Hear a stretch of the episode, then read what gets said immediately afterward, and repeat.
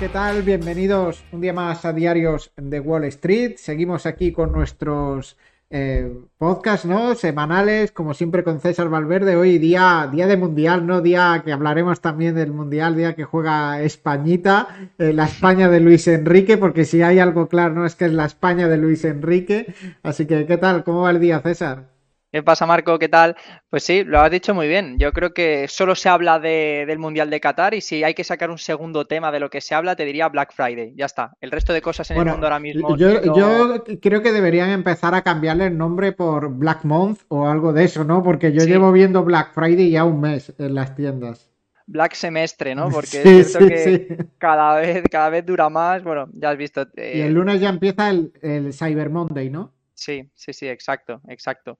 A ver qué te... Vamos, yo la verdad que todavía no he investigado mucho. Eh, bueno, eh, es que claro, para investigar, pues la economía tiene que ir acompañando, ¿no? Para ese tipo de regalos. Y ahora mismo, pues bueno, yo por si acaso estoy un poco todavía como gato panza arriba, que no, no me he metido, porque además se lo montan muy bien, ¿eh? Tú te metes ahí en Amazon, te, te, empiezan ahí a, pues eso, la, interfaz de usuario, te mandan por aquí, por allá, y luego no sabes ni cómo ni por qué, te has comprado un cepillo eléctrico, una, Un, masajeador de espalda, otro de pies y, unos, yo qué sé, unos rotuladores, y no saben ni cómo ni por qué. Entonces, lo mejor es evitar pero, Pero bueno, yo sí, algo que sí he visto es alguna cosita que yo tenía mirada para ver si compraba, así mirando para Navidades y demás por sorpresa, ese precio que tenía la semana pasada ya no existe y ahora está un poquitín bastante más caro. Quizá en el Black Friday encontramos súper rebajas, pero lo que te puedo decir es que eso que tenía guardado, ese precio ya ha desaparecido y a ese precio ya no lo encuentras. Así que sí, vamos a tener que planificar para comprar justo antes del Black Friday. Yo quiero recomendar también desde, desde aquí, para los que compréis en Amazon, hay una, hay una extensión que tiene Chrome que se llama Kipa, con K, como, como el, portero de la selección que no ha ido. Kepa, pues este es con dos S, K-E-E-P-A, que lo que te hace es te saca una, es súper sencillo, tú lo instalas y cuando entras en Amazon te aparece una gráfica en el que te indica, pues eso, cuál ha sido el, precio menor del último año, cuál ha sido el precio mayor, cuál es la media, cuál es la media del producto usado.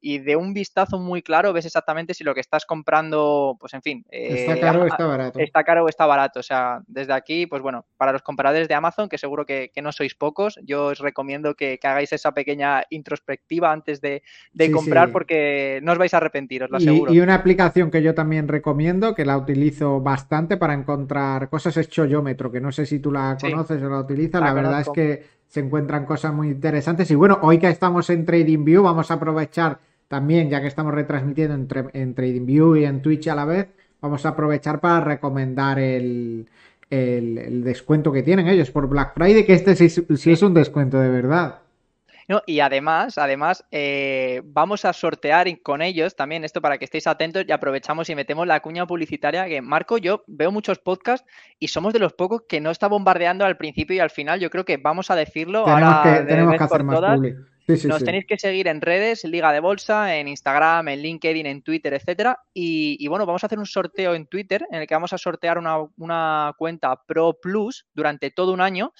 eh, pues bueno, para las cuentas que nos hagan, que nos hagan retweet y que nos sigan tanto a Liga de Bolsa como a TradingView. Así que, bueno, estad atentos porque no sé si lo subiremos esta tarde o, mañana. De esta semana, evidentemente, que no, que no va, que no va a pasar, pero bueno, que es una oferta muy buena, es mucha pasta, una Pro Plus durante un año entero y es simplemente sorteo por retuitearnos. Así que estad atentos con ello.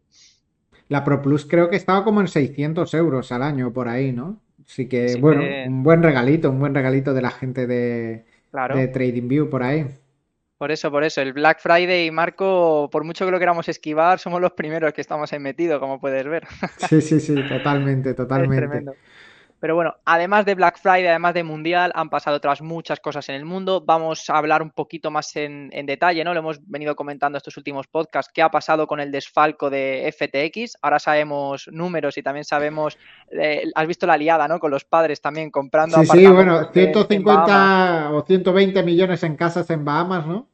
Es la, en fin, ese se va el trullo de todas, todas, ¿no? Pero bueno, luego lo comentamos eh, al final del programa cuando hablemos Qué triste, ¿eh? eh creo que puede ser de las cosas más tristes del mundo ser multimillonario y tener que ir a la cárcel de por vida. Es decir, te podías haber pegado una vida eh, que no puede vivir nadie con todo ese dinero, pero te la vas a pasar en la cárcel. Bueno, si lo encuentras, ¿no? Sí, eso también es verdad. Yo creo que se ha operado ya de, cara, ¿no? Como en la última serie de, la, última temporada de Narcos México, ¿no? Que la dejaba ahí un poco abierto, que parecía, bueno, tampoco quiero. Bueno, yo creo que se puede hacer spoiler ya, cuando ya pasan dos años. Yo no he visto, no la he visto la última temporada, pero, pero no pues Pero bueno, e, e, esto no sé quién, quién es el Chapo. El Chapo se operó la cara, ¿no? Eh, hay bastantes que se han operado la cara. Sí, sí, sí. Es que, a ver, yo creo que es lo más, ¿no? Te coges, te limas las o te, quitas las huellas dactilares, te quitas la cara y a ver cómo te pillan ya después de eso, ¿no? Entonces, igual Sam Bankman, ¿no? Está ahora mismo, igual es, Samantha, igual se ha cambiado de sexo, tiene el pelo largo y, nunca, la, nunca la podremos reconocer, quién sabe. Sí, sí. Pero bueno, lo dicho, tenemos mucho que hablar. Vamos a hablar también de, la OPEP, de Arabia Saudí, que además de haber ganado a Argentina y les han dado día libre, seguro que lo has visto hoy nadie, nadie trabaja. Han dicho, bueno, bueno, bueno, parece que mañana no va a hacer falta trabajar.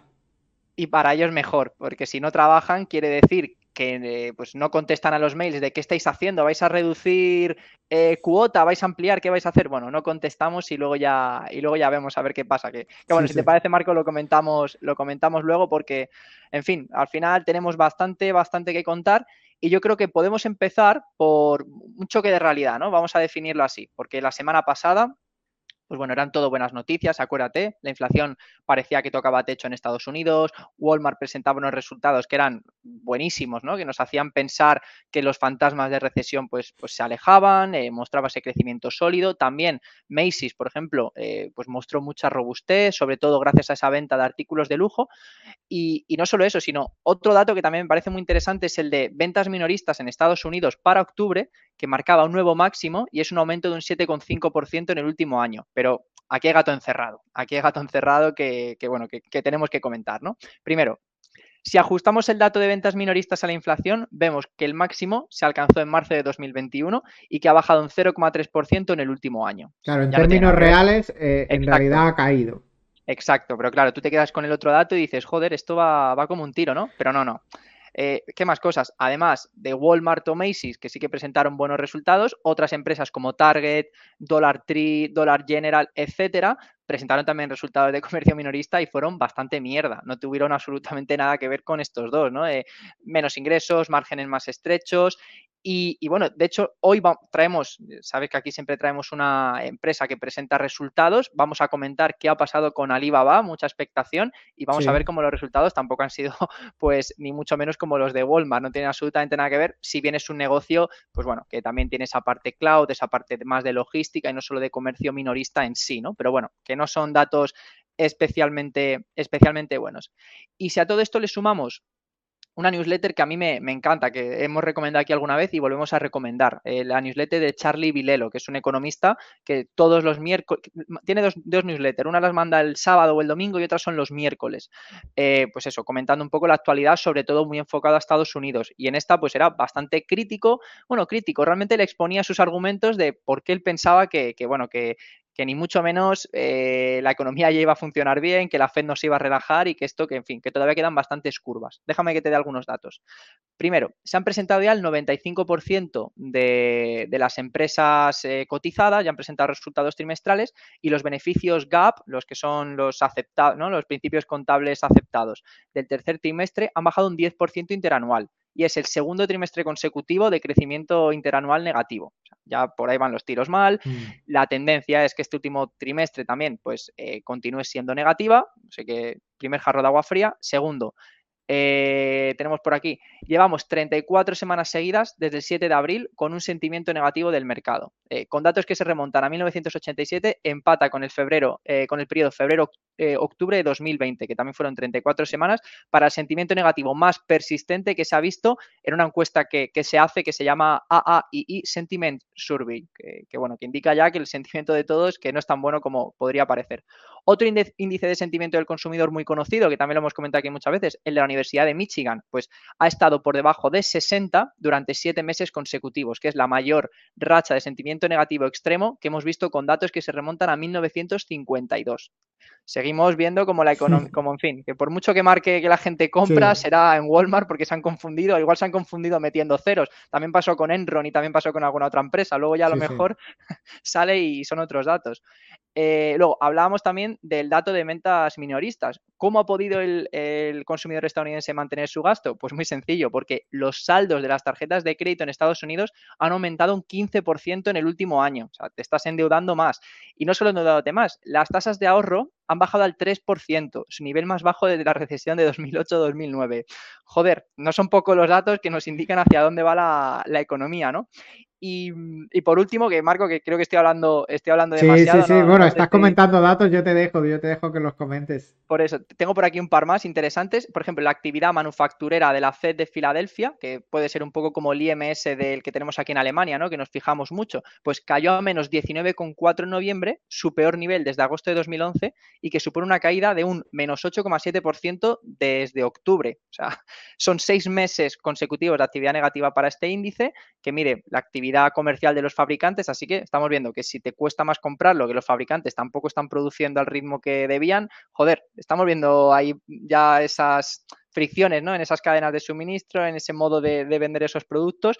Y te puedo seguir dando datos, ¿eh? Pero... Sí, no, no, no, bueno, eh, la verdad es que yo creo que tenemos datos ya para, hacernos una idea de cómo están las cosas y, luego pues las noticias mm. que llegan tampoco son las mejores del mundo. En China eh, resurgiendo el COVID y, parece que ya van a tener que empezar a hacer, em, no me sale la palabra, eh, confinamientos de nuevo. Así que la cosa pinta, pinta regular, pinta regular para los próximos meses. Hay miedos de, de recesión.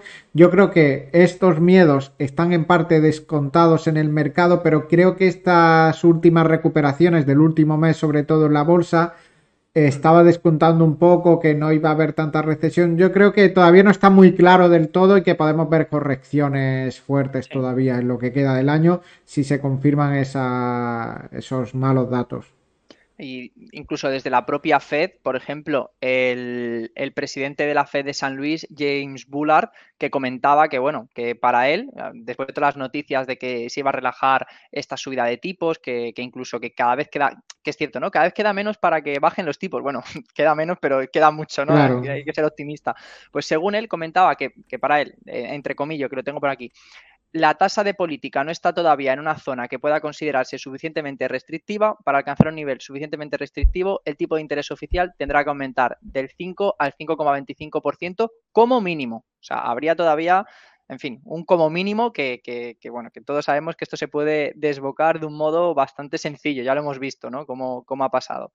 Y, bueno, me gustaría cerrar esta parte ¿no? de tanta, tanto jarro de agua fría, vamos a intentar templar un poco el agua, con dos noticias que creo que sí que son bastante positivas, y es que, el, precio de los fertilizantes, que alcanzó su máximo a finales de marzo con todo el tema del conflicto de Ucrania, ha bajado un 39% desde entonces, lo que son los precios más bajos desde septiembre de 2021 y los fertilizantes tienen una correlación máxima con el precio de la comida, que a su vez tiene una correlación máxima con el IPC de cualquier país, así que por esa parte bien. Y luego los fletes mundiales de, contenedores están en su punto más bajo en dos años, con un descenso del 73% desde su máximo. ¿eh? Ojo, un 73. O sea, hemos llegado a pagar eso más en la época de, de plena pandemia. O sea que, pero bueno, también te digo que desde antes de la pandemia aún sigue a niveles dos veces más altos. Aunque haya caído un 73%, sigue siendo dos veces más alto que en año 2018 o principios del 2000, Claro, pero esto sí que es verdad que al final contribuye a que se relaje la inflación, porque al final si tienes em, productos que te cuesta menos enviarlos, pues no lo, no lo traduces al precio tanto. Exacto, exacto. Si es que tiene, tiene todo, todo el sentido del mundo. Y, bueno, si te parece, Marco, vamos a hablar ahora del Mundial de Qatar. El, fútbol es el opio del pueblo, así que desde el día 20 de noviembre al 18 de diciembre no va a pasar absolutamente nada más por aquí. O sea, igual empezamos a comentar en los días de Wall Street, comentamos fútbol directamente, a nadie le interesa ya la economía. Sí, sí, sí, vamos a comentar fútbol, vamos a comentar la derrota de, de Argentina, la goleada de Inglaterra, que oye, viene fuerte Inglaterra, ¿eh? Yo lo vi un ratillo y, hmm. es que tiene muy buen equipo ahí con Maguire. es Maguire y 10 más. Pero oye, a, mí me, a mí me gustó bastante y, y, es que tiene mucha gente, tiene muchas soluciones para, para muchas distintas eh, eh, situaciones de partido. A mí me gustó. Hombre, por lo menos a mí me pasa, ¿eh? que si veo a los jugadores en el 11 inicial, creo que te sabría decir 9 de 11 por lo menos. Veo a la selección de España y dependiendo de los que jueguen, igual no te sé decir quiénes son 5 o 6. O sea que. Bueno, por yo creo que sí, ya, ya no los vamos conociendo. Tú, pones a, David, tú a David Raya le pones cara o a, Robert Sánchez. no, a Robert Sánchez sí, a Robert Sánchez sí, porque lo viste alguna imagen alguna vez, pero a David Raya la verdad es que no. Pero bueno, del equipo titular sí el equipo titular. Ferran Torres, me lo encuentro por la calle, no me quedo, o sea, no le estrecho la porque mano. Eres del Madrid, pero... Porque eres del Madrid, pero las estrellas del Barça, que son las que tiran de esta selección, pues, pues yo sí me las conozco. Vamos a dejarlo porque como no vamos a llegar a ningún acuerdo, a ver qué comentamos el miércoles que viene, que igual ya hemos hecho las, las, maletas contra la todopoderosa todos, Costa Rica. Todos, como dicen por ahí, Luis Padrique, todos con Luis Padrique a, tope. A ver, a ver qué tal. Bueno, hoy, a ver, eh, hoy es contra eh, Costa Rica, que no habrá que confiarse. Bueno, tienen de Costa Rica yo no, solo conozco a Keylor, que no sé si va, supongo que irá, ¿no? Sí, y luego tienen otro que se llama Campbell, que es como, la marca de la sopa esta de tomate, que eh, me suena mucho. Yo creo que juega en el Villarreal o en alguno de esos también. No, es Joel Campbell el del Arsenal nacionalizado, ¿no? Joel Campbell, no será. no, no, si, ese tendrá 50 años. pero es que. Ah, no, no, mira, juega como extremo derecho en el Club León de la Primera División de México. No, no, selección de fútbol Costa Rica. Ojo, eh, cuidado. Cuidado que no sé, cuidado que igual es ese, Marco. No, no, no, Joel Campbell. Es el 92, Joel Campbell. O sea, que debe ser ese.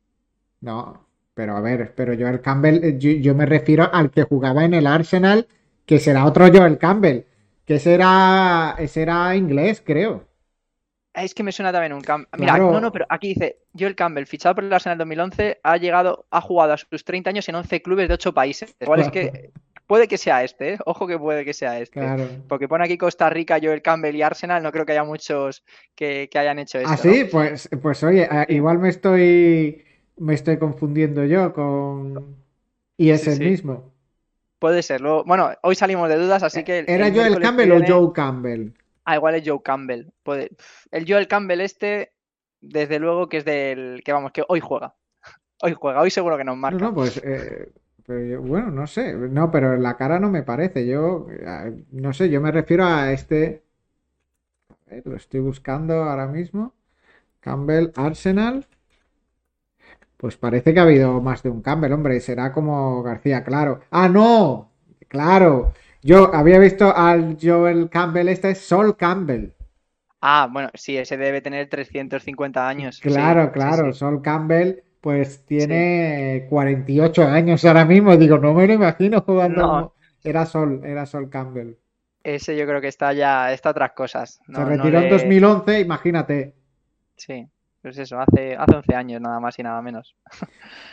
En fin, pues bueno, hablando del Mundial de, Qatar, vamos a hablar ahora, ya hemos hecho el pequeño resumen, pero en fin, hay muchas empresas que tienen, pues, o que se juegan mucho negocio dependiendo de cómo salga el Mundial y, demás. Y bueno, hay, millones, ¿no? Pero me apetece comentar algunas, las primeras que se me han venido un poco así a la, a la cabeza y bueno, luego si quieres ampliamos. Eh, en primer lugar, comentar que el torneo se espera que atraiga 5.000 millones de espectadores y que se convierta en el evento deportivo más visto de la historia. Aquí en España. Pues no, no tanto en los estadios, porque parece eh, que en los estadios no interesa demasiado. Está la cosa complicada, sí, sí, ahí no, no se acerca ni. Bueno, están dejando, no sé si lo viste, que están dejando entrar gratis. Sí, sí, sí. Vaya, vaya imagen. Y luego ese primer partido inaugural, que como estaban pidiendo 2-0, que se vayan en el descanso. Sí, sí. En fin, les queda todavía. Pero bueno, quién sabe. Yo espero que sí que cuando el torneo se vaya animando y, en fin, cada vez vaya viendo más selecciones potentes y se haya la fase ya de cruces, ¿no? Como tal, pues no creo que se den estas situaciones, ¿no? Pero bueno, quién sabe, es un mundial tan atípico que, que, todo, que todo puede pasar. Pero bueno, comentábamos, 5.000 millones de espectadores. En España, pues, ¿qué empresa lo retransmite? Bueno, pues ya lo hemos comentado. Gol Mundial, que es propiedad de Media Pro, que a su vez es propiedad del grupo Imagina Media Audiovisual. Pero, por ejemplo, en Estados Unidos lo retransmite Fox, que además, pues yo creo que va a haber bastante seguimiento ahora que está la propia Estados Unidos participando. También lo retransmite Telemundo, otra empresa que, es propiedad de Disney, ¿no? Fox, mm, sí, me sí, sí, sí, sí, es propiedad de Disney. Sí. Bueno, digo sí, sí, sí, digo porque en Disney Plus están todo lo de los Simpsons. Ya. Y eso era de la Fox. Sí, sí, puede ser, puede ser.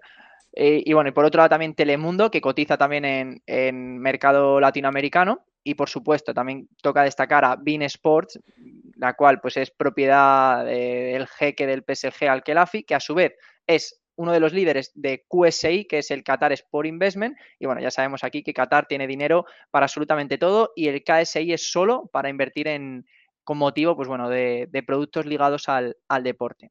¿Qué otro sector puede funcionar muy bien aquí? Pues evidentemente el de apuestas deportivas, ¿no? Y más cuando Estados Unidos está eh, participando en el torneo y cada vez más estados han ido eh, legalizando este tipo de apuestas, como por ejemplo DraftKings, eh, FanDuel, MGM Resorts, Caesars Palace, por ejemplo, por comentar algunas en Estados Unidos, mm. pero aquí en Europa tenemos Entain, Kindred Group, 888 Holdings, Betson, Supergroup, que son los dueños de Bet365 y Betway, que bueno, que tiene pinta que pueden marcar ingresos históricos.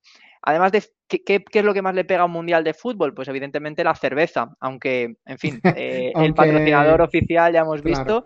en los estadios no creo que vayamos a ver publi de cerveza. No tiene pinta, no tiene pinta. Pero lo que sí que está demostrado, que, te traigo además aquí el dato, es eh, Budweiser es la patrocinadora oficial, pero a su vez es parte de un holding más grande que se llama Anheuser-Busch, que, es la empresa ¿no? de, donde sale esta, esta Budweiser, y que comentaban que aunque lo tengan más complicado porque no van a poder vender en los estadios, que es cierto que pues bueno, que son estas ventas son solo una pequeña parte del beneficio global, que se espera que, hagan bastante pasta alrededor del mundo, porque este tipo de eventos, pues, atrae que la gente se junte, que beba birra. Exacto. ¿Qué otras cerveceras también pueden aumentar eh, ventas? Pues Ambev SA, que tiene una presencia muy muy fuerte, por ejemplo, en Latinoamérica y que tiene eh, marcas que bueno que conocemos todos, ¿no? Como Corona, Franciscaner, eh, Jupiler, que es la que patrocina, por ejemplo, al fútbol belga, Lefes, mm. Artois, etcétera. Aquí en España, pues bueno, Mau, eh, Cruzcampo, que es propiedad de Heineken o Estrella Galicia, propiedad de Hijos de Rivera, dependiendo mm. si vives en el norte, en el centro o en el sur. Yo creo que es algo también bastante claro, ¿no? Eh, Marco, ¿en, Granada qué se bebe? Alhambra. Alhambra, Alhambra. Vamos, no me pongas otra. Bueno, en algunos sitios sí que es verdad que ponen también Estrella Galicia, pero Alhambra o Estrella Galicia. Difícil. Algún sitio te pone Cruzcampo, pero normalmente no va mucha gente a ese sitio si ponen Cruzcampo. ¿Por, qué será? ¿Por qué será? Eh, pero sí, pero la mayoría de los sitios ponen, ponen Alhambra, pero también en Granada porque hay como una discriminación por eso, es decir, si no me pones Alhambra es que no voy a ir a tu bar.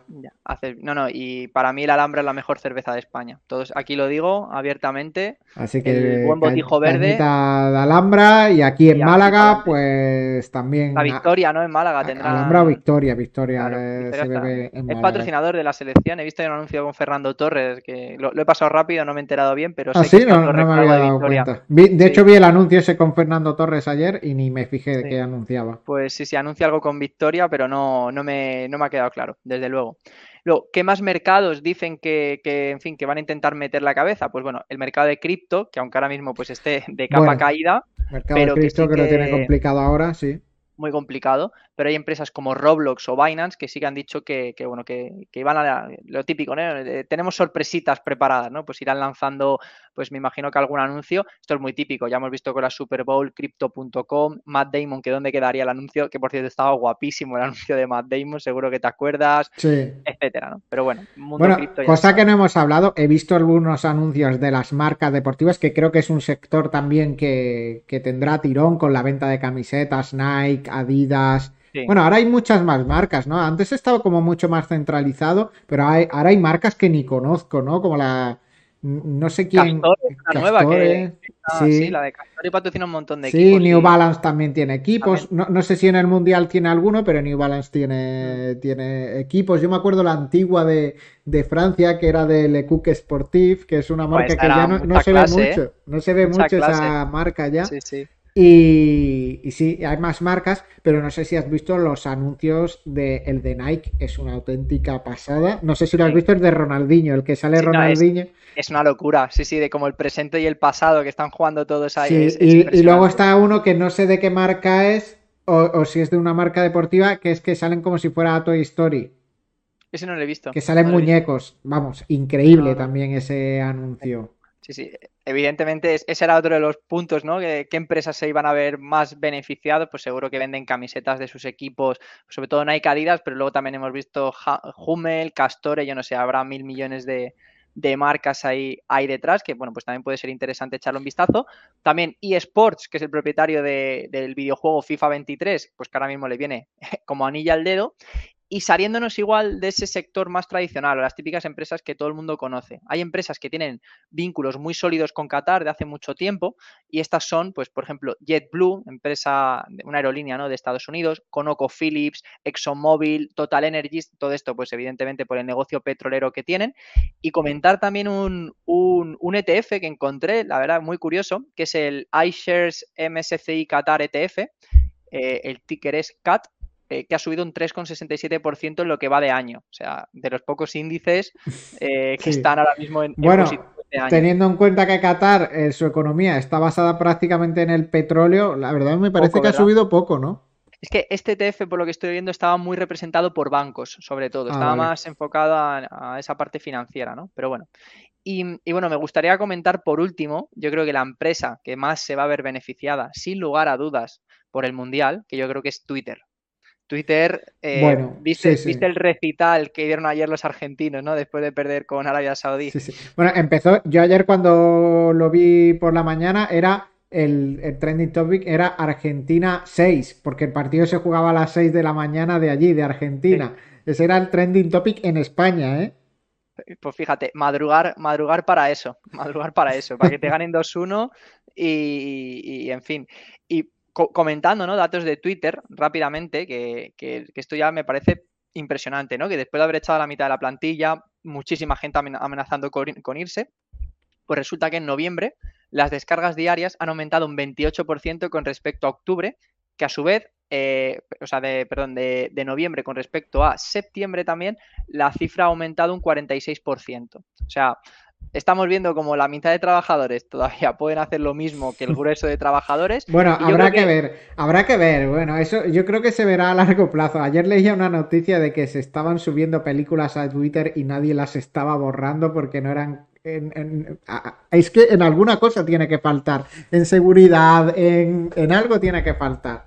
Por ahora a mí que me demuestren lo contrario. Esto es como, yo creo que como aquí en España, la para la administración, que ahora mismo está todo mucho más digitalizado, se necesita la mitad de gente y tenemos el doble. Estoy convencido que esa gente, si falta, o sea, es que no se va a notar. Bueno, de hecho, hablando de ciberseguridad, has visto que han hackeado el ministerio de no sé qué, la conseje, o sea, no paran de hackear cosas en España, pero no pasa nada. Aquí nadie dimite, aquí nadie, o sea, da exactamente igual. Yo creo que es un poco la gente que se queja en muchos casos, pues yo creo que también tienen miedo a que se les acabe ese chiringuito. Ven que si Twitter funciona perfectamente con la mitad, igual la mitad es un corte muy drástico, ¿no? Estoy de acuerdo con que tiene que haber ahí pues en fin, que seguro que faltan perfiles y que están ahora mismo recontratando, de hecho.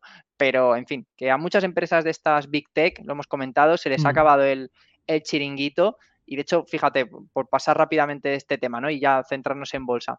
Veía ayer una, me saltó en TikTok una, chica que contaba su experiencia trabajando en LinkedIn en, en Dublín.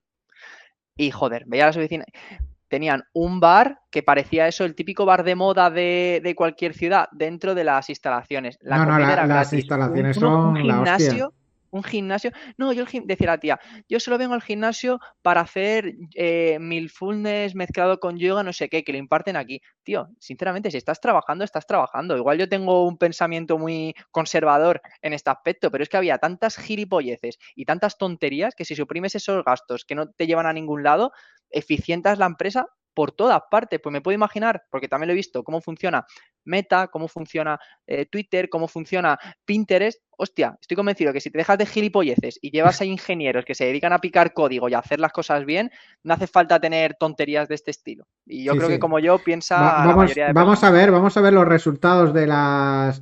Yo creo que los próximos resultados de las empresas van a ser bastante clarificadores porque van a recortar en gasto un montón van a recortar bastante en mm. gasto, sobre todo de salarios y demás. Y vamos a ver cómo afecta esto a los ingresos, si está acompasado, porque sí que es verdad que si están despidiendo a la gente también es porque ven que va a haber menos actividad o van a tener mm. más problemas o que les sobra directamente. Entonces, a ver si se acompasa bien, porque puede resultar en unos resultados increíbles o como los resultados sean parecidos después de haber despedido o peores después de haber despedido a la mitad de las plantillas. Mm, Eso es verdad. Regulinchis, ¿no? En fin, pero bueno, veremos a ver qué pasa. Y lo último, antes de hablar de bolsa, Marcos, sí que me gustaría preguntarte por Arabia Saudí y, la OPEC, ¿no? Que además de ganar Argentina y que se haya paralizado el mundo, han hecho más cosas en, Arabia Saudí, ¿verdad?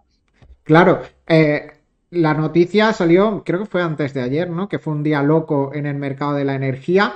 Salía un rumor, ¿no? Bueno, eh, con estas cosas a mí me hace gracia, ¿no? Sale un informe, sale un rumor, sale lo que sea, que dice que la OPEP va a va a incrementar producción en 500.000 barriles diarios a partir de no sé cuándo era. Claro, ¿qué pasó con el petróleo? Pasó de 88 dólares o así a 83 en cuestión de media hora. Se pegó una caída del 5 o 6%. Pasaron un par de horas, salieron los ministros de energía y de petróleo, creo que fue el de Arabia Saudí y alguno más de algún otro país, a decir no, no, eso es totalmente mentira y en todo caso lo que haremos es recortar producción para mantener los precios del petróleo. Tenemos un compromiso con mantener la estabilidad, ellos lo llaman mantener la estabilidad del mercado y en todo caso recortaremos recortaremos producción. Y automáticamente el petróleo, todo lo que había caído, lo acabó subiendo, subió hasta 89 dólares, de nuevo más o menos el Brent. Y hoy de nuevo está cayendo después de esa recuperación milagrosa. Hoy de nuevo está cayendo por las preocupaciones por el COVID en China, porque los casos están aumentando y no tanto por el COVID, sino por el miedo a la reacción que pueda tener el gobierno chino. Y cuidado que esto al final pues va a afectar también a las empresas a las empresas cotizadas chinas, aunque hay empresas a las que yo creo que les beneficia el que haya confinamientos, ¿no? Como puede ser Alibaba, como puede ser Tencent, que es todo consumo de, producto digital, como streaming, como música y demás. Y al final Alibaba es como Amazon en, China y vemos cómo le funcionó la pandemia a Amazon. Eh, muchísimo mejor. Entonces, si hay confinamientos de nuevo, pues momento para posicionarse en esas empresas tipo Netflix, tipo Em, em, eh, comercio electrónico, ¿no? Y salirse de todas esas empresas eh, relacionadas con viajar, con, con, hoteles y demás. Así que vamos a ver, vamos a ver cómo evoluciona. Hoy leía que eran 28.000 casos y que ya estaban llegando al nivel de que probablemente para frenarlo empiecen a hacer confinamientos, pero como a ver si el gobierno chino sigue ahí a rajatabla con esa política de COVID o flexibiliza un poco. Es que, sí, sí, además, no, sé dónde leí el último dato, que habían muerto, imagínate, cinco personas y eran las cinco personas mayores de, entre 88 y 95 o algo así, eran las personas que habían, que habían fallecido. Pero bueno, eh, a ver en qué queda, porque ya hemos visto que tiene una mano dura, que aquí sí que en fin, igual que en otros países, pues estamos llevándolo hacia una vida más o menos normal, nos vacunamos, etcétera, pero ya hemos visto que en China funciona todo de otro modo y, da miedo, da miedo pensar a ver en qué, en qué puede terminar esto. Yo creo que en cuanto llega el invierno, esto va a ser todos los años igual, vas a coger tu COVID y con eso a tirar para adelante y, a vivir con esto. Es que yo creo que ya no queda otra, que, que, es tontería ya ponerse a no quiero coger el COVID, lo vas a coger porque es que lo coge de la manera más inesperada Em, quedando con algún familiar, quedando con algún amigo, que es que vamos a seguir con mascarilla toda la vida, pues no, no tiene mucho sentido y al final lo tendremos que coger, tendremos que tener algo de cuidado con nuestros abuelos y demás, pero, pero es que no, no, no, esto ya está para vivir y no, eh, creo que es totalmente imposible llegar a una política de COVID cero. Creo que, no, que es inviable y más en un país como China. Pero y que yo no sé, pero a ver, cuanto antes se den cuenta los chinos, yo creo que menos repercutirá en esas pérdidas que van a tener la mayoría de empresas, porque es que es eso, si se cierran fábricas, si eh, se vuelven otra vez a fastidiar esas cadenas de suministro, si vuelve a haber escasez en algunos productos, en fin, es que es eso, que al principio afecta sobre todo a China, evidentemente, pero bueno, China exporta muchísimo y, todo lo que nos llega a nuestras casas pues tiene esa marca o esa etiqueta Made in China, o sea que es que lo vamos a vivir nosotros también, esos confinamientos de algún modo, ¿no? Más en el bolsillo, más que pensando en, la propia salud como, como tal. Pero bueno, vamos a hablar ahora, Marco, ya, sí que sí, eh, nos centramos en, en la bolsa, vamos a hablar qué han hecho los principales índices americanos desde el miércoles pasado y, por ejemplo, el SP500 se ha apreciado un 0,67%, en el último mes eh, eh, se ha apreciado un más 5,43%, el Nasdaq se ha dejado un 0,36% de miércoles a miércoles, en el último mes más 2,58%, el Dow Jones se ha apreciado un 1,62 y en el último mes pues sigue con ese muy buen dato de 8,25%. Luego, si nos centramos eh, en sectores, podemos ver en... lo tengo por aquí, sí. En la última semana, ¿quién lo ha hecho mejor? Pues consumo defensivo 2,22, utilities 2,12, sector salud 1,18 y en la cola del sector tenemos consumo cíclico con un menos 3% o servicios de la comunicación con un 1,51. Y luego si nos vamos a, a, ese rendimiento desde hace un mes, pues bueno, materiales básicos, real estate y financiero son los tres que mejor lo han hecho, mientras que Servicios de la Comunicación es el que peor lo ha hecho, cayendo un 1,39%. Bueno, sorprendente, ¿no? Lo de Real Estate, que, esté haciéndolo bien, cuando yo creo que es más un rebote de gato muerto y que esto tiene que corregir bastante. Ayer, antes de ayer, no sé, leía un artículo de cómo está explotando la burbuja inmobiliaria en Canadá, ¿no? Que es uno de los países que tenía una burbuja. De hecho, lo comentábamos, ¿no? los problemas que había en Toronto y Vancouver, lo hemos comentado varias veces por aquí, eh, con los precios de, la vivienda. Y parece que, que, está cayendo esa burbuja. De hecho, en Estados Unidos creo que están en mínimos de concesión de hipotecas desde hace muchísimo tiempo. Y es que es normal, ¿no? ¿Quién va a coger hipotecas a esos niveles, al 9%, que es como están dando las hipotecas ahora mismo. Y bueno, en España y en Europa ya llegará, ¿no? Esta situación de, caída de hipotecas y demás. Sí, creo que comentaban, ¿no? Que el Euribor solo se había visto reflejado un tercio de su valor, por esto de que todavía que tenían, que bueno, hasta mm. que se aparece reflejado en los bancos, o sea que bueno, que, aún, quedan, aún quedan bastantes curvas en el, en el horizonte, subirán los precios de, de los alquileres evidentemente, y es solo cuestión de, tiempo, ¿no? Que lo veamos reflejados en cada vez que hay que pagar ese alquiler a, final de mes. No, estoy viendo, no sé cómo está el Euribor ahora mismo en España. Yo creo que habrá seguido eh, subiendo. Eh, lo tengo por aquí. A ver, que me está saliendo aquí en. Ah, mira, el Euribor. Bueno, es que está a un año, claro. Tendríamos que mirar el Euribor a 30 años, pero a un año ya va por el 2,8%, que es bastante. Sí, sí, sí, total. Sí, variación este año 3,13 porque estaba antes en negativo, lo estoy viendo yo también. Y, bueno, a ver al final en qué, en qué queda todo esto, a seguir esperando y, a ver es si... Que, es que justo en noviembre de 2021 estaba al menos 0,48% el claro, claro. un año. Sí, sí, sí. Aquellos tiempos, ¿eh? Qué lástima no haber... Tenido para comprarse una casa, ¿no? Y haber podido pagar la hipoteca, porque ahora estamos viendo que suben las hipotecas pero no está bajando todavía el precio de la vivienda y no sabemos si bajará, puede que sí, puede que no, ¿eh? Debería, debería, por lo menos debería. La teoría está ahí y, sabemos más o menos el ciclo económico cómo debería funcionar, pero bueno, tampoco debería haber un mundial en pleno mes de diciembre y lo va a haber. Entonces yo ya no, no, sé cómo funciona el no debería haber habido una pandemia porque no sabíamos qué, qué era eso. Bueno. También, también. Así que bueno, eh, pasamos ya, vamos a hablar de, bueno, de Alibaba, que ha presentado resultados trimestrales y, bueno, comentar que eh, fue el jueves pasado, ¿no? Cuando lo presentó, anunciaron pérdidas trimestrales de casi 3.000 millones de euros. Todo esto en medio pues, de esa ralentización de la economía china, de las medidas reguladoras para la tecnología y bueno, entrando un poco en, comparativa, ¿no? Vamos a ver exactamente estos números de dónde salen. Pues ingresos más 3% en comparación con el mismo trimestre del año anterior, beneficio más 3% también year over year, y luego por sectores vemos China Commerce menos 1%, que es un 65% de todo lo que ingresan. O sea, realmente el núcleo, como podemos ver, está en China, por mucho que aquí mm. España es uno de los, me parece que era el tercer país más importante para, para, para AliExpress. Después de, pues, era China. Yo creo que Rusia tiene. Igual eran China, Rusia y, España. Pero yo, digo Rusia porque siempre que miro algún producto hay reviews rusas. es el. A ver, por curiosidad, principales países. Si no me, si no me sale rápido, tampoco. Sí, yo, creo que sí. yo creo que Rusia es de los me principales. Me sorprendió porque me, escuché un podcast de, los del nuevo orden mundial que hablaban de. Creo que se llama Que vienen los bárbaros, se llama el nuevo podcast, y comentaban un poco la, política de, AliExpress y, y, demás, y eso que comentaban que, que, España era, vamos, foco súper principal, que lo tenían como, como, uno de los puntos neurálgicos más importantes desde donde querían crecer para, expandirse a, Europa. Así que bueno, eh, curioso, ¿no?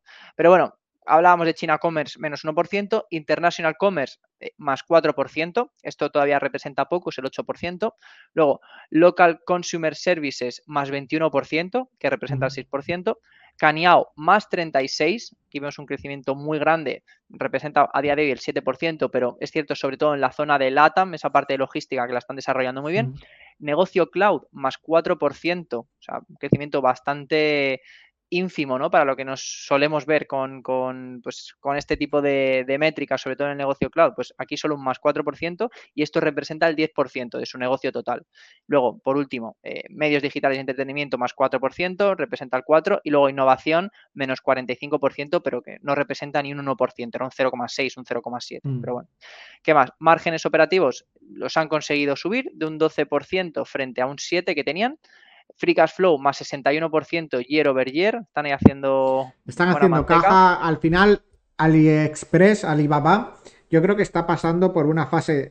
Pasó por una fase de crecimiento muy fuerte. Yo creo que ahora mismo está pasando una pena por el desierto, está penando por el desierto, está estabilizándose y yo creo que en los próximos años pueden ser muy buenos. A mí es una empresa que me gusta bastante, que tiene buenos unos múltiplos razonables con respecto a otras empresas como por ejemplo Amazon, que está más cara que en, números que, que, Alibaba. Y a mí es una empresa que yo tengo en cartera, aunque le voy perdiendo como un 50%, pero yo cada cierto tiempo compro un poquito de Alibaba. A mí es una empresa que, que me gusta bastante, que creo que el principal inconveniente que tiene es que es China. Sin duda, sí, sí.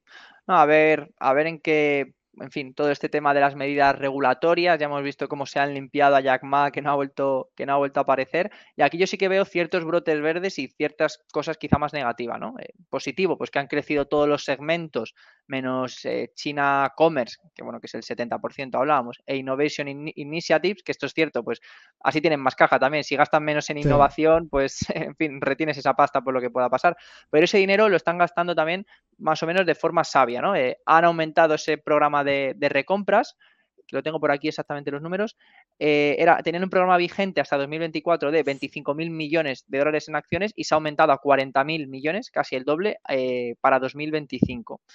Y luego, pues bueno, otros temas que, o, cómo vamos a ver cómo va desarrollándose Alibaba, pues bueno, yo creo que es fundamental ver esa política de COVID cero, a ver que eso le afecta de lleno, ya hemos dicho, quizá para bien, a, un negocio de este estilo. Luego también los competidores, como por ejemplo JD.com, que cada vez están más fuertes y eso pues también le está quitando esa cuota de mercado. Y a mí lo que sí que me ha sorprendido es la parte cloud, que, que en fin, que un 4%, oye, que por lo menos no está decreciendo, pero que es un negocio muy no sé, que se suele ver crecimientos a, doble dígito, ¿no? Como, pues, claro, pero yo creo que en el momento en el que estamos, donde por ejemplo, pues mm. eso, está habiendo muchos despidos en el sector tecnológico y demás, yo creo que el dato de crecer ya es bastante positivo. En el momento en el que haya un nuevo boom de crecimiento mm. digital y demás, pues, pues yo creo que estos datos mejorarán. Pero, pero poco a poco, poco a poco. Creo que es un negocio complicado, ¿no? Al final del cloud, porque sí que China es un mercado muy grande, pero al final el tema de que desde fuera te compren almacenamiento en la nube en China es complicado. Obviamente desde Estados Unidos nadie te lo va a comprar y, desde el resto del mundo pues yo creo que prefieren irse a Amazon, a, Google, a, otros... a otros servicios de, cloud. Pero simplemente el, lo que es China en sí tiene bastante mercado por sí solos y al final lo que van a tener es un monopolio total del, cloud en China, pero poco a poco. Hasta que llegue Xi Jinping y corte el negocio eh, monopolio, Monopolio, A mí solo me gustan los monopolios estatales, no gubernamentales, ¿no? Exacto, sí, sí, totalmente. En fin, bueno, eh, recta final ya del programa, vamos a hablar de criptomonedas, que bueno, hay una noticia que nos sigue a todos rondando, sabemos ya más acerca de qué ha causado ese, bueno, que, ya lo sabemos, ¿no? Pero eh, ¿de dónde se ha podido ir ese dinero? Pues lo vamos a comentar ahora. Y evidentemente, pues que, esto pues, sigue teniendo bastante repercusión con las principales criptomonedas, en las que vemos, pues, en los últimos siete días, la única que se aprecia es BNB. Vamos a comentar al por qué, porque tiene una cosa muy interesante. Pero es que el resto, Ethereum cae menos 4,77, Ripple menos 0,57, Cardano menos 5,11, Dogecoin menos 6, aunque en el último mes se haya apreciado un 37,46%. Y de hecho en números, si miramos números mensuales, el único que se aprecia algo también es BNB más 7,85, además del propio Dogecoin. ¿Y esto por qué puede ser? Pues bueno, muy sencillo.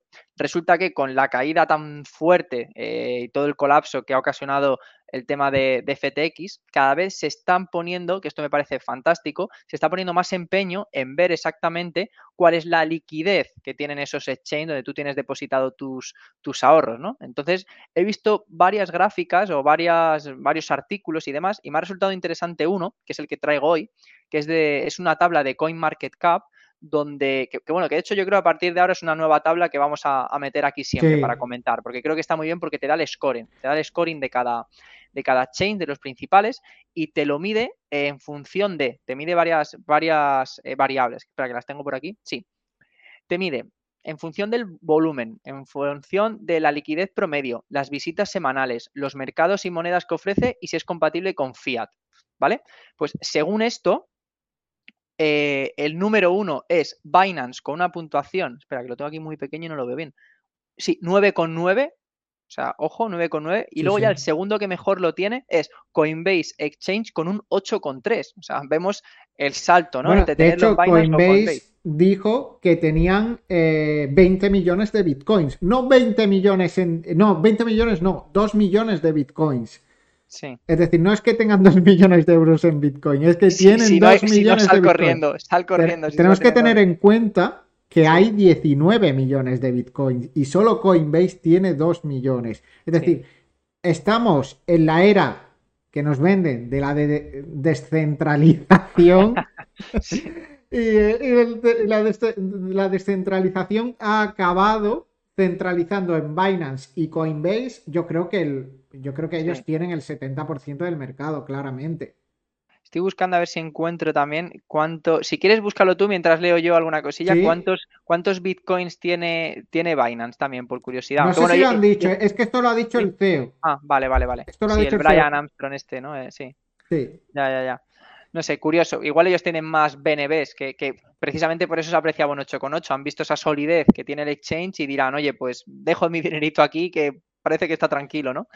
Y, bueno, por comentar más exchange, ¿no? De los principales, pues por ejemplo, Kraken tiene anotado un 7,8, Binance Estados Unidos 7,2, KuCoin 7,1, eh, Bitnex eh, 6,6, Bitstamp 6,5, pero es que, ojo, eh, es que el 7 es Bitstamp, que tiene un 6,5, y del 6,5 al 9,9 eh, ya la diferencia es bastante grande. Y de hecho, tengo aquí los 10 primeros, que el último es eh, Gemini con un 6,4, pero es que ya mirando, es que no, no, tengo aquí la gráfica, pero mirando ya el puesto número 14 o 15, ya veíamos que estaba en torno a un 5, que ya un 5 yo estaría un poco mosqueado teniendo mi dinero en, en fin, con una puntuación tan baja. O sea que, que bueno, por ahora yo todas mis criptos, bueno, lo tengo en parte en eToro, que aquí no aparece la liquidez, igual mejor ni enterarnos.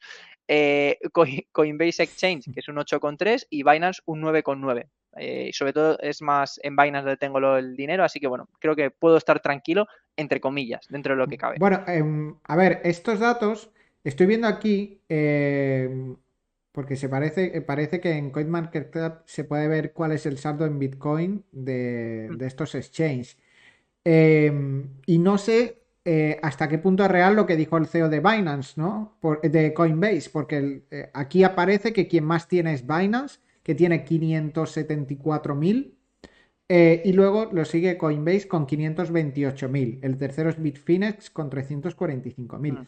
Pero no sabría decirte eh, si estos números son del todo fiables. Lo que sí está claro es que en los últimos 30 días el saldo de bitcoins en Binance ha aumentado un 66%.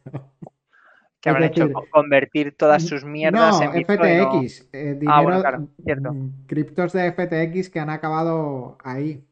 Sí, sí, sí. Mira, de hecho FTX es la última, el número 245, que no tiene nota, pero es que hay algunas, bueno, Mango Markets 0,1, Zumex 0,1, Apolo 10 0,1. Yo, si alguien, en fin, nos está escuchando y, tiene el dinero metido en alguna de estas, yo le echaré un vistazo aquí a esta gráfica de CoinMarketCap, aunque sea, pues en fin, para saber lo que le puede, lo que le puede suceder, ¿no? Porque es que, joder, te encuentras aquí cada, cada, cada absoluta mierda sí. y bueno, pues al final esto de Sam Bankman Fried, el eh, Samuel Banco Frito, ¿no? Ese hombre de banco, banquero frito, ¿no? Eh, eh, ah, sería la traducción. el señor banquero frito sería la traducción literal de, su nombre, la que ha liado, ¿no? De hecho, veía ahora una noticia buscando eso que, que dice los abogados de Sam Bankman Fried renuncian a representarle por tuitear demasiado. No sé si sigue teniendo Twitter y si sigue tuiteando, pero, pero parece que los abogados han renunciado y se niegan a, representarlo. Y, otra cosa que estuve leyendo ayer, que pasaré el artículo eh, por aquí, que lo tengo, me lo mandé a mí mismo, es bastante, bastante largo. Y, y, creo que, que, puede ser el siguiente problema que nos podemos encontrar porque no está claro del todo cuál es el respaldo real, que lo hemos hablado aquí muchas veces, de, eh, de Tether.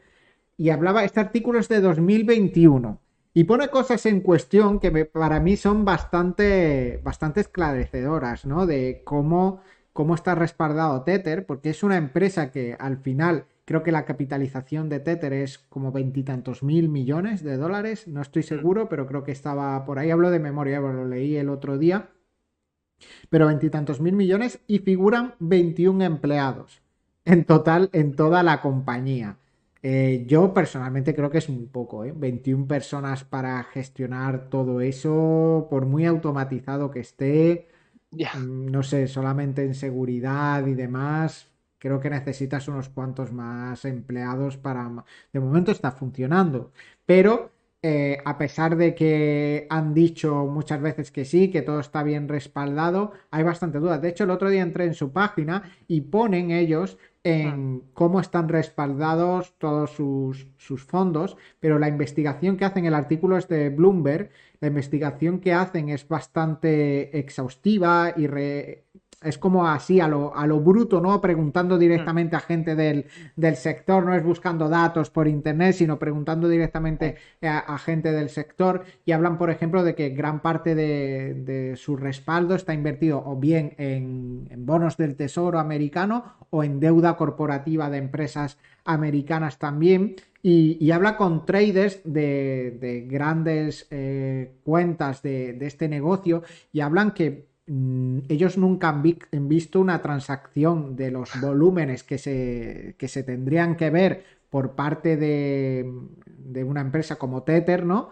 En, ese mercado y que al final en ese mercado los participantes son cuatro gatos, los grandes, ¿no? Son cuatro gatos y ahí se conocen todos. Y nunca han visto eh, nada por parte de, de, Tether comprando deuda corporativa a gran escala dentro de este mercado. Es, muy interesante, yo os recomiendo que lo, que lo leáis, lo he compartido por el chat de, de TradingView y te ponen muchas dudas sobre si Tether eh, va a ser el siguiente en caer. A mí me da un poquito de miedo. Yo no sería el que tuviera el dinero metido en, en Tether ni en ninguna stablecoin. Me dan bastante miedo. Me dan bastante miedo porque no son, creo que la única stablecoin que puede, y por lo que nos ha demostrado esto, los únicos que parecen que lo están haciendo bien es Binance. Por mucho que no sea descentralizado, por mucho que tenga control estatal, parece que son los únicos que medio están haciendo bien las cosas no sé dónde leí además, eh, fíjate, o sea, coincido plenamente con lo de Tether, que además cuando el río suena, preocúpate, y no son pocas las veces que ya se ha investigado este, este caso, y de hecho incluso